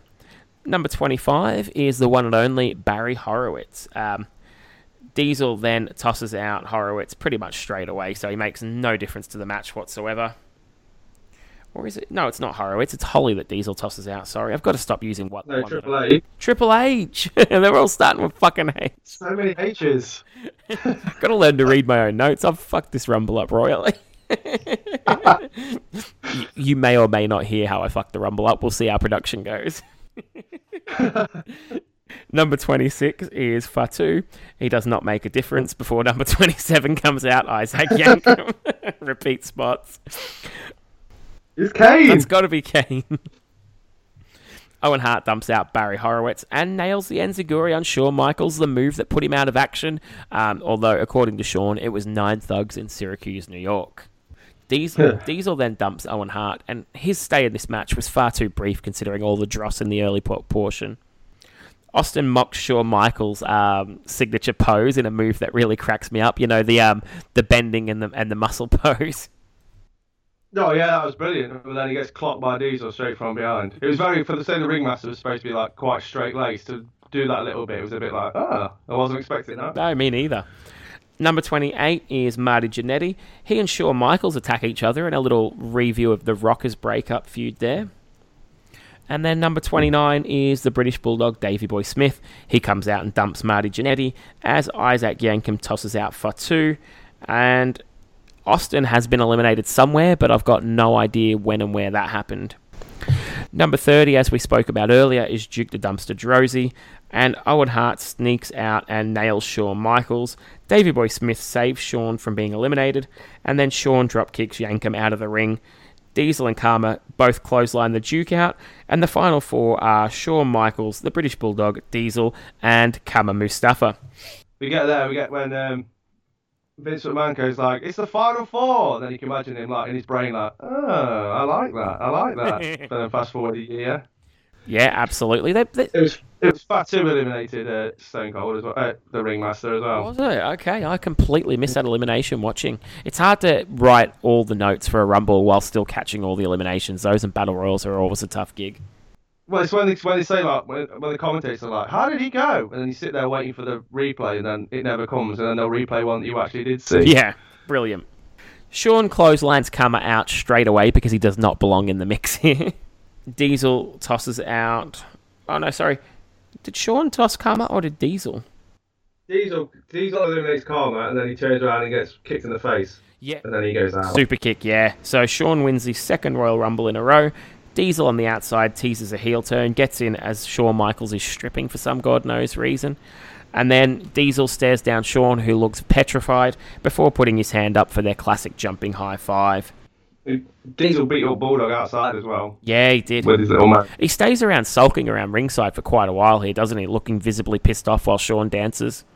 Yeah, it's like when the lights go out for like the Shawn Michaels fireworks, and you can still see Diesel like stood on the ring apron as well. And it's just a bit like, bog off. Yeah, it's very strange. Mm. But as we spoke about earlier, this whole scenario here allows us to get our next feud boiling. Another thing that gets lost in trying to make this happen is there's no hype video for the Bret Hart Undertaker main event. We go straight to our entrances. The lights go out, the Undertaker's coming out, and Diesel still hasn't left ringside. So him and the Undertaker have a little bit of a confrontation. Diesel, for the second time, puts hands on Paul Bearer. I don't know what Paul's done to upset Diesel. But the Undertaker saves him and shoves Diesel, begins to attack him as officials pull them apart. Undertaker no-sells some punches. We have the classic Diesel line, I'm not afraid of the dark. Yeah, Undertaker with his facial mask as well. Well, did you hear what Vince called it? Because he refuses to say the word mask. It's facial appliance. Yeah, this is a facial appliance. It is not a mask. It's right next to the blenders and the microwaves. The match gets underway. Bret Hart, of course, and this is a story of many of his title reigns, has to come out and not be the focus of the show despite main eventing with the World Heavyweight title. And when the match gets underway, he's all over the Undertaker early, who's stalking and no-selling. He tosses Bret Hart to the corner and goes on the attack, lifts him up for a big double-handed choke, and this is a very methodical Undertaker in complete control at the start of the match. He works a choke for a while, hits the old school as the crowd goes quiet as Bret comes back with a second rope clothesline, then clotheslines the Undertaker out of the ring, who lands on his feet, and Bret hits him with a nice plancha. Bret then goes off the apron, but Undertaker catches him and runs him into the post as they brawl around the ringside area for a little while. And Bret... No count out. No count out. They're very liberal with when they count. Yeah, no DQ on the choker either earlier. This could be the beginning of main event style in WWF. I think the whole show is starting to like. Is a parallel between stuff in this show and like even like the modern day now, like are starting to become a thing. Yeah, absolutely. From there, the Undertaker goes to Irish whip Bret the Hitman Hart. on the outside of the ring, that is, but Bret reverses it, and Undertaker takes the sick knees-first bump into the ring stairs. Always a big fan of that. Undertaker and Mankind's another one that did that quite often as well. Yeah. Really good stuff there. From there, the Bret begins to work on the leg of the Undertaker that's been injured, still on the outside. They've been outside for minutes, as you mentioned. They go back in, and Bret works the leg, puts on a figure four, which eventually gets reversed, and tries to get off the Undertaker's facial appliance. Bret goes back to the leg, while the Undertaker takes him outside and begins to choke him with a cable, while the referee is distracted with pallbearer, so at least there's your excuse for no DQ or count out this time. And the crowd at this point, the crowd's absolutely dead. You know, they got the worst rest in peace chant. Just like, rest in peace, like the whole time Bret's on offense. Yeah, there's no one to boo here, that's the problem, and they're both cheating, so... Yeah. Undertaker nails Bret with a chair as the referee's distracted still with pallbearer. They get back in, and Bret Hart goes back to work on the leg to some mixed reactions. He's not getting really much of a face pop, considering he's the underdog fighting from underneath. He puts Undertaker's leg round the post before Undertaker fires back with a leg drop, kind of abandoning what's been happening all match, and a clothesline. Bret Hart uses a stun gun, putting the Undertaker throat first on the ropes, and a DDT for a 2 count, and the commentators tell us that he's not as good at that as Jake Roberts. We get that was also another point about the crowd there. We're 20 minutes in, and that was the first near fall. Yeah, this is Russo slowly starting to take, like, he's slowly starting now, his ascent, so... We're getting, like, face versus face, but both wrestlers' heels and all that kind of malarkey. Shades of grey. We get a Russian leg sweep from Bret. Undertaker sits up. A huge bulldog from Bret, which also has the Undertaker sit up. A backbreaker and a second rope elbow drop. And then the sharpshooter attempt, but he's goozled by the Undertaker. Sadly, doesn't lift him for the choke slam. They both come off the ropes with a double clothesline and then another weak rest in peace chant from the crowd. Bret Hart takes off the turnbuckle cover, still working a little bit of a heel style. He also rips off the facial appliance, and he puts Undertaker's face first into the exposed buckle to boos.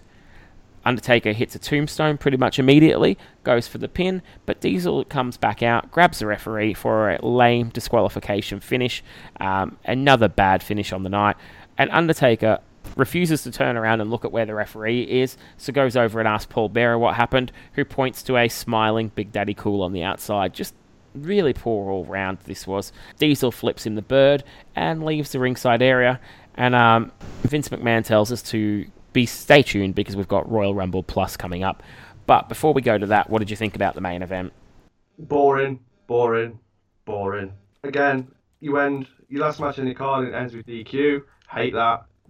Obviously, it's to serve a purpose, but they tried the tombstone. They were on the Undertaker's tombstone, and Bret was pretty good, pretty special. Bret taking his mask off, then asking freaked out, even though Undertaker looked exactly the same as he's always looked, was a bit odd.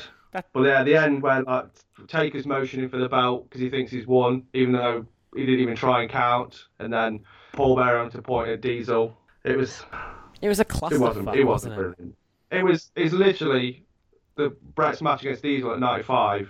This was pretty much the same, like the same style, going for the leg, even the same turnbuckle spots, same schmoz at the end and whatnot. It was just, it wasn't pretty. No, it lacked a lot of like the table bump and a lot of the high spots as well. They could have done this finish with a hot match beforehand. They chose to go this route, and Bret, you know, often says he often lays the blame of his title reigns at the people around him. But I have to say, for an awesome worker, and he's got a guy, the Undertaker, that Bret gets on well with here.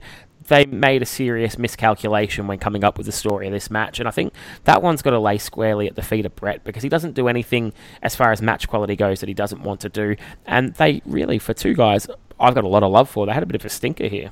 Well, it's the fact as well, like I say, they had to put this main event last because of this, but with the earlier interview with Diesel saying that he wasn't happy about Taker being number one contender, Diesel still could have come out, if they put this match before the Royal Rumble, Diesel still could have come out, he still could have cost the Taker for the exact same reason. They didn't need to be this way round for that ending. And, I mean, you could have even then had Undertaker's gong distract Diesel and Sean kicks him out. And then you've got the exact same build-up here going without having to skip out on the Rumble being last, which would have given us a feel-good go-home ending, without having to lose out on the video package for the title match, and without having to have all the awkwardness of Diesel hanging around ringside for what seemed like about 15 minutes. Well, exactly. I mean, it's like it's Shawn Michaels has won his second Royal Rumble in a row. He's going to go and fight whoever. We don't know at this point. And then the focal point at the end of the show is Undertaker Diesel. And it's like, when it could have been Shawn Michaels could have won, Bret could have been stood down there watching him or whatnot, and then it built to something different. It was just, it was very confusing. It was very odd. Yep, and from there we do go to Royal Rumble Plus, which is basically some recap and aftermath of what's going on in the storylines. Todd Pettingale, I went to say Todd Grisham, it's definitely not Todd Grisham, is with Gorilla Monsoon, and he tells us that in your house, Bret Hart will face Diesel, who's now the number one contender.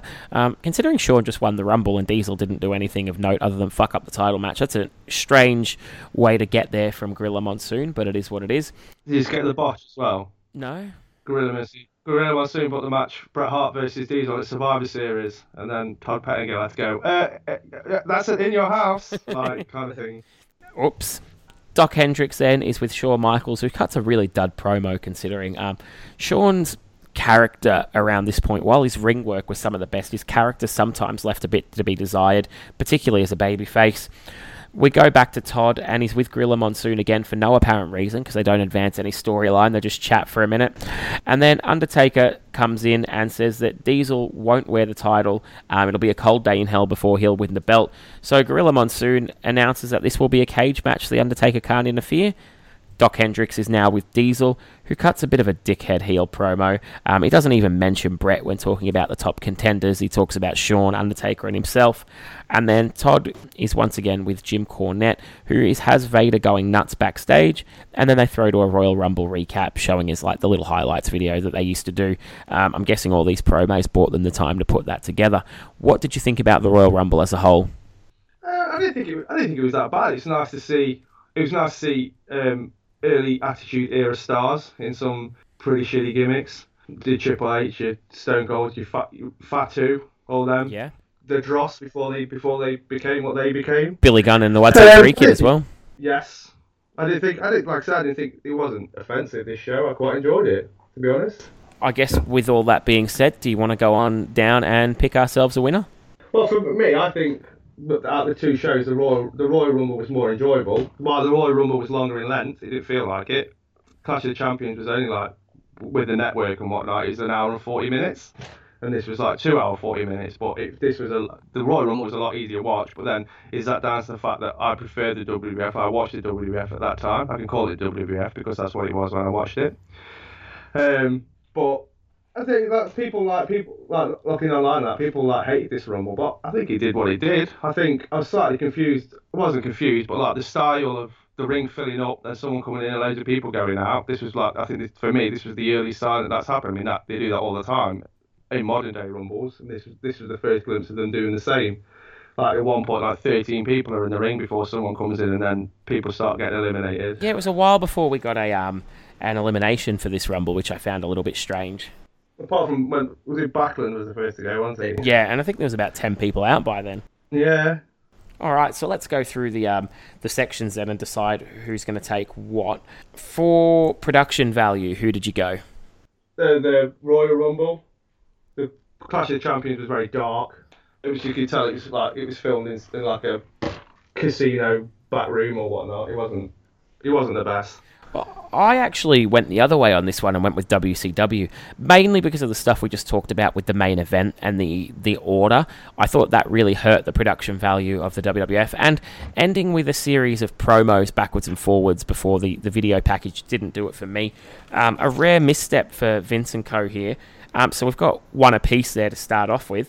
Going on to the next... But then again, to be fair, they had outside bits and that, didn't they, WCW? Yeah. What will I change? Who did you go with for crowd heat then? I think if it wasn't for, I think about 11. If it wasn't for Shawn Michaels, obviously the crowd was went mental for everything that Shawn did, which kind of helped things. But I think they're both on a par, to be fair. They cared at the right moments. Like for Clash of Champions, for 75% of the show, they were absolutely dead. Yeah. They didn't they didn't care. Well, then the same thing for that. It was pretty hot for Jeff Jarrett, Ahmed Johnson. Then the guitar, and then it kind of just dropped down, and then picked back up in the Rumble. Can I go for a tie? That is absolutely allowed. I went with the WWF because, as you said, I mean, neither crowd were brilliant, but the WWFs were 3 times the size, and that normally sways me unless they're absolutely silent or violently opposing what they're seeing, a la King of the Ring 95. That's the way I felt on the night. As for storylines, this will probably be an interesting one to pick here. Who did you go with for storylines on the night? I think, to be fair, those storylines was WCW. They had the further bit of Brian Pillman's further descent into the loose cannon. You had Hogan, Macho Man, Ric Flair, Giant. They were all doing their things. Sting and Lex had their own thing going on. Then you got their Legion of Doom brought into it. You had all the backstage skits with Alundra and that, and Sherri, which led to something. They all left, apart from like Malenko, Alex Wright, Konnan, Psicosis, which were just there to be there. But they all had something with it. If that makes sense. Yeah, absolutely. The Guns Body Donners was just Guns versus Body Donners for the sake of it. Goldust Razor was there to put the title on Goldust, and obviously without Razor's not much longer for the company. Jeff Jarrett, Andy Johnson, it was all right. He had a storyline going into it, obviously from the previous In Your House. And then to be fair, at the end for the Royal Rumble, they tried to create storylines, create something with Diesel and The Undertaker. Nothing with Shawn yet, obviously, because they're still going with the card of, well, you've got another pay-per-view before you find out you've got a face. So, in terms of more storylines, then I'd have to go with WCW. I couldn't pick this one. I couldn't split it. I went with a tie because they... just running through it very quickly, Ahmed Johnson and Jeff Jarrett did have a storyline. It was simply designed to make Ahmed Johnson look like a beast, and it sort of accomplished that. It wasn't the best, but it was what it was. The tag match didn't have a great storyline. The Razor Goldust one had a lot of airtime coming in, and it got a new guy with a title belt, so definitely it did its job there. Diesel and The Undertaker was really the big takeout of the Rumble as far as storylines go, and it set up a big match, as well as it's kind of put 2 main event matches on the plate for WrestleMania, and we're still in January, so that's always a good thing when you've got your semi-main event booked as well. WCW definitely had storyline advancement. I didn't care at all for the wedding storyline or the payoff, but it did pay off. Brian Pillman's the story of the night for WCW for me, and I enjoyed that, but I also know it doesn't go anywhere in this company, so it's not... You know, there's no sort of jackpot coming with that one. Not in WCW anyway. And the storyline in the main event, it's coming along nicely, but as we've both spoken about, Hulk overshadows Macho, and it pisses me off, so it's not something I particularly care for. That being said, they did all their stories, and they brought back the Road Warriors, and the Sting and Lex Luger story is something I really care for. Having never watched any of this stuff, I'm enjoying it thoroughly, so I went with a tie. This is probably the most hotly contested series of winners here in the 5 categories we've had on the history of the show. So who did you go for characters? Well, again, it's probably they're both of equal, and as I say, I'll probably pick a winner. But obviously, when you have a Royal Rumble and whatnot, you have that many different characters and that come out. They've got the varying different characters, and you've got to say obviously the loose cannon, but then he kind of overshadows the whole of the Clash of Champions. Then you've got everyone. I think on both shows, all characters, or everyone played their roles well, apart from Kevin Sullivan, who's a dick, and Gary Spivey. Still can't choose there. I guess the Royal Rumble, you get every character, so they're all there. Whereas in WCW, we didn't see Benoit, and the Road Warriors didn't wrestle, and that was probably the only way I could split this one.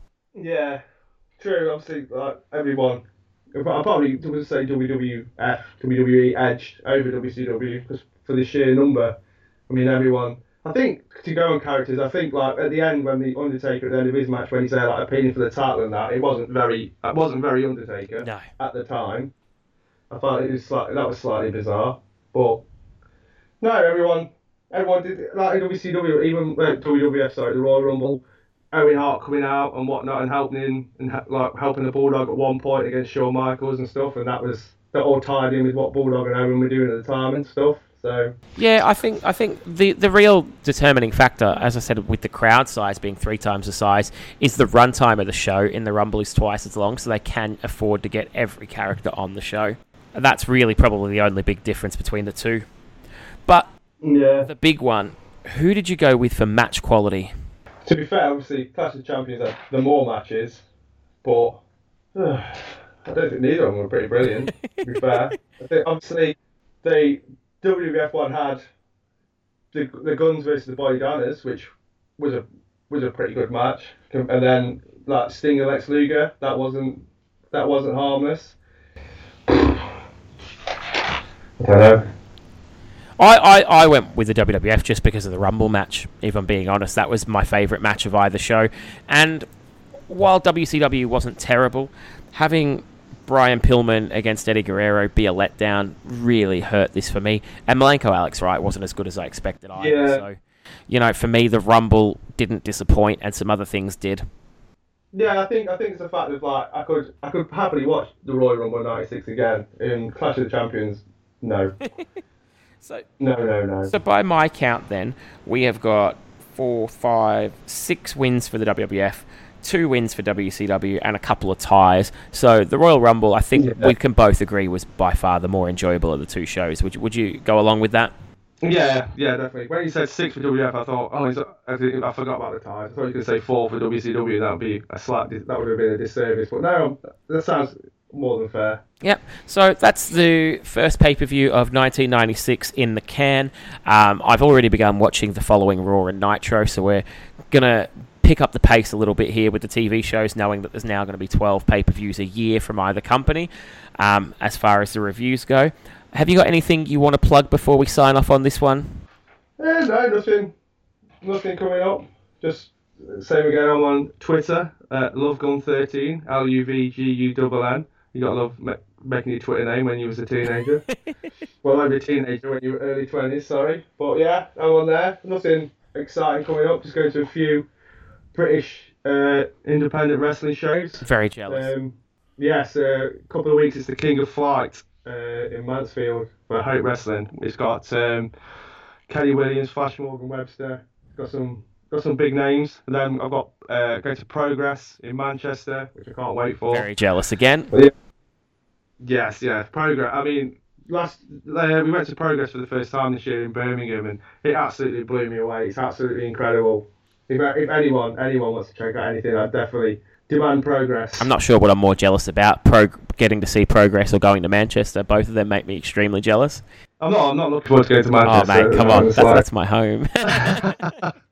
Well, I'm off on the Monday as well, so I'll be getting the train up and having a few nice one. Cheap beers that day. Caught a few trains and had a few beers in Manchester in my time, so can highly recommend it. It's the Ritz. I was going to say, it's the Ritz in Manchester. Okay, nice. Yes. I'm really, really looking forward to it.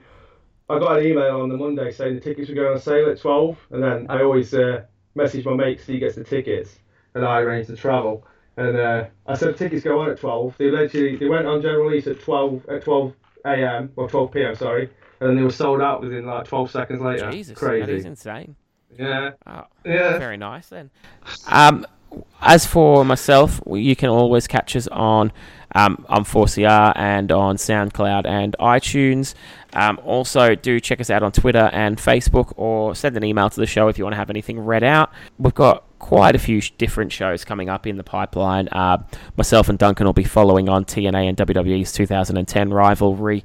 Myself and Richie will be flashing back to the 80s. We've got a little bit of an interesting timeline we're trying to build at the moment, so some more stuff coming up there. Stay tuned for that. And of course, 1996 is on the horizon here now. We're going to follow on through. Hopefully, Carl, we'll be able to get you back on for another pay-per-view episode in the near future. Are you interested in coming and having another run? Definitely, I love it. Other than that, I will say as well, for all the people that have been involved with the show and stuff so far, the two-man shows are definitely, I think, taking off and being a little bit more enjoyable. So up for more of that. Feel free to get in touch if you want to be a part of it. And I'm hoping in the near future as well to test drive having someone on for Raw and Nitro, just to give some of those shows a bit of a different feel. Carl, if you've got nothing on in the near future, give me a yell and we could do a Raw and Nitro together as well. Definitely. I mean, it seems at the minute every single podcast I listen to, you're on it. I've been on a few.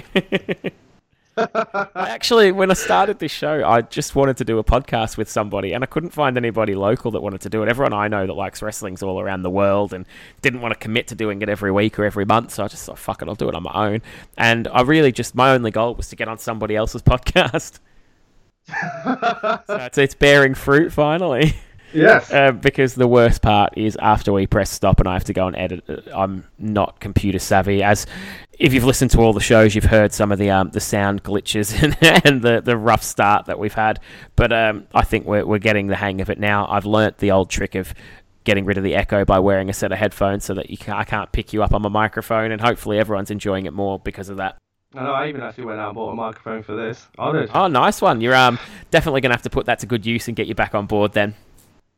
Yeah, I went with the classic, the mobile phone headset for the last one when I did the interview, so obviously, hopefully, you can actually hear me this time. Yeah, you're coming through loud and clear here on my giant Beats, which I've got to wear every time I do this now. But no, all good. Thank you very much for coming on. Something I've been looking forward to for a while. I know we've had some issues scheduling it and trying to both find the same time that works, but I'm absolutely love to have you back on as soon as you're ready, so get in touch, and please get in touch with Carl on Twitter and let him know what you thought. All good thoughts, hopefully, and we'll speak to you all again soon. Unless you Spencer Hand, obviously, then you can go get fired. That's why I need you on this show. Oh man.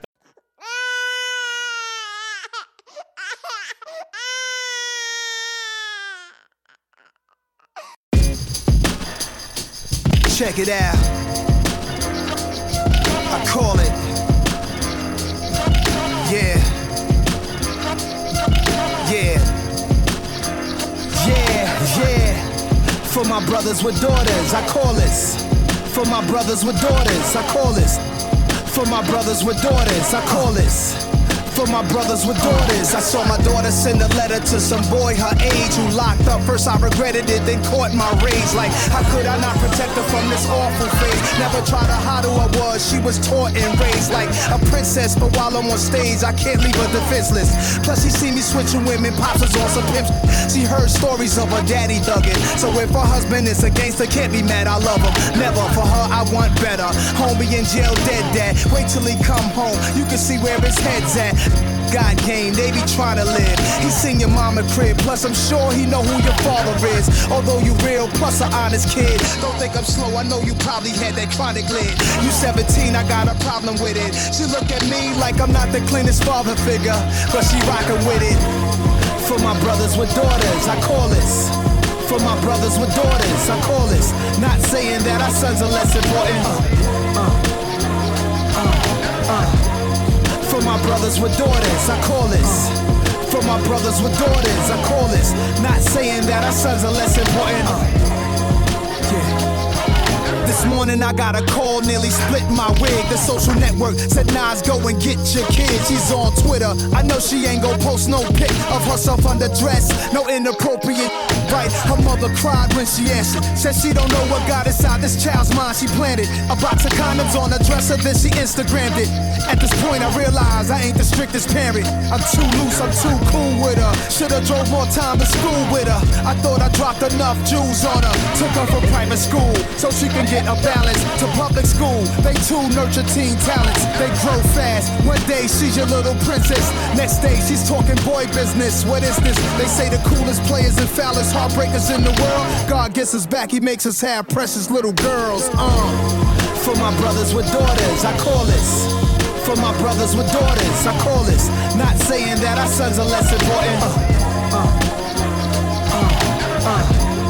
For my brothers with daughters, I call this. For my brothers with daughters, I call this. Not saying that our sons are less important. Yeah. And I ain't trying to mess your thing up, but I just want to see you dream up. I finally understand, it ain't easy to raise a girl as a single man. Nah, the way mothers feel for their sons, how fathers feel for their daughters. When he date, he's straight, chip off his own papa. When she date, we wait behind the door with a short off, cause we think no one is good enough for our daughters. Love.